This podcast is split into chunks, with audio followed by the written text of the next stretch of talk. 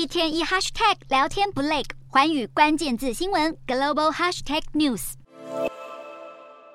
社群平台推特最近一个惹到用户的新措施哦，我们都知道，祖克伯的 Meta 呢旗下最近推出了一个新的平台，叫做 Threads，对标的竞争对手就是以文字为主的推特。不过比起 Threads 带来的威胁，推特上面那些常年散布垃圾讯息或广告机器人，才是最严重影响使用者体验的惩恶。为了确保用户群的真实性跟移除平台上这些不好的东西，推特呢最近啊实施了一个措施，就是限制用户每日阅读则数上限的暂时性手段，类似我们看一些股票财经的 App，滑一滑，如果超过每日上限之后呢，它就会跳一个要你付费开通权限的收费讯息之类的。只不过推特执行长雅克里诺他不是要你付钱，而是宣称这个手段是对资料抓取跟系统操纵演算法的极端措施。对于普通用户来说呢，就是每天少看一些资讯而已。不过对于那些专业的行销人员或是在推特下广告的业务呢，这个限制用户阅读上限的影响，绝对会直接影影响到。品牌的触及率跟广告成效，也难怪啊会被行销小编痛批推特这个措施哦，实在很瞎。而在现在这个网红时代呢，KOL 意见领袖的言辞啊，往往有着很大的影响力。但是如果被滥用的话，也是一件很可怕的事情。就有一位叫做 Erica Marsh 的女性推特用户呢，经常发表左派言论的推文，并表示自己是定居华府的民主党支持者，也曾经担任过欧巴马基金会的职工，热衷参加拜登总统统的竞。选活动等等，一副左派女神的形象，加上她的发文呢立场鲜明，那经常有两极化的煽动性言论，让她成为了流量焦点，坐拥十三万名的粉丝基础。然而网络专家却踢爆这个 Marsh 呢就是一个假账号，因为他完全没有真实世界的足迹哦。数位的影像专家也质疑呢，他至今公布的三张自拍照都疑似有电脑修图的痕迹。而且推特自从川普煽动导致国会之乱事件之后呢，对于侧翼带风向的行为哦是非非常小。心的可以说是他们的底线了，更何况 Erica Marsh 呢，还有很高的几率根本就是特定组织创造出来的假账号、假人设，他的目的是在网络上抹黑、造谣、带风向，就跟我们台湾的网军哦是有异曲同工之妙的。于是推特日前就把他给停权了，展现打假零容忍的态度。只能说，在这个资讯爆炸的时代呢，大家千万要学会辨别真假是非的能力，不要成为哦别人说什么就信什么的网络小白。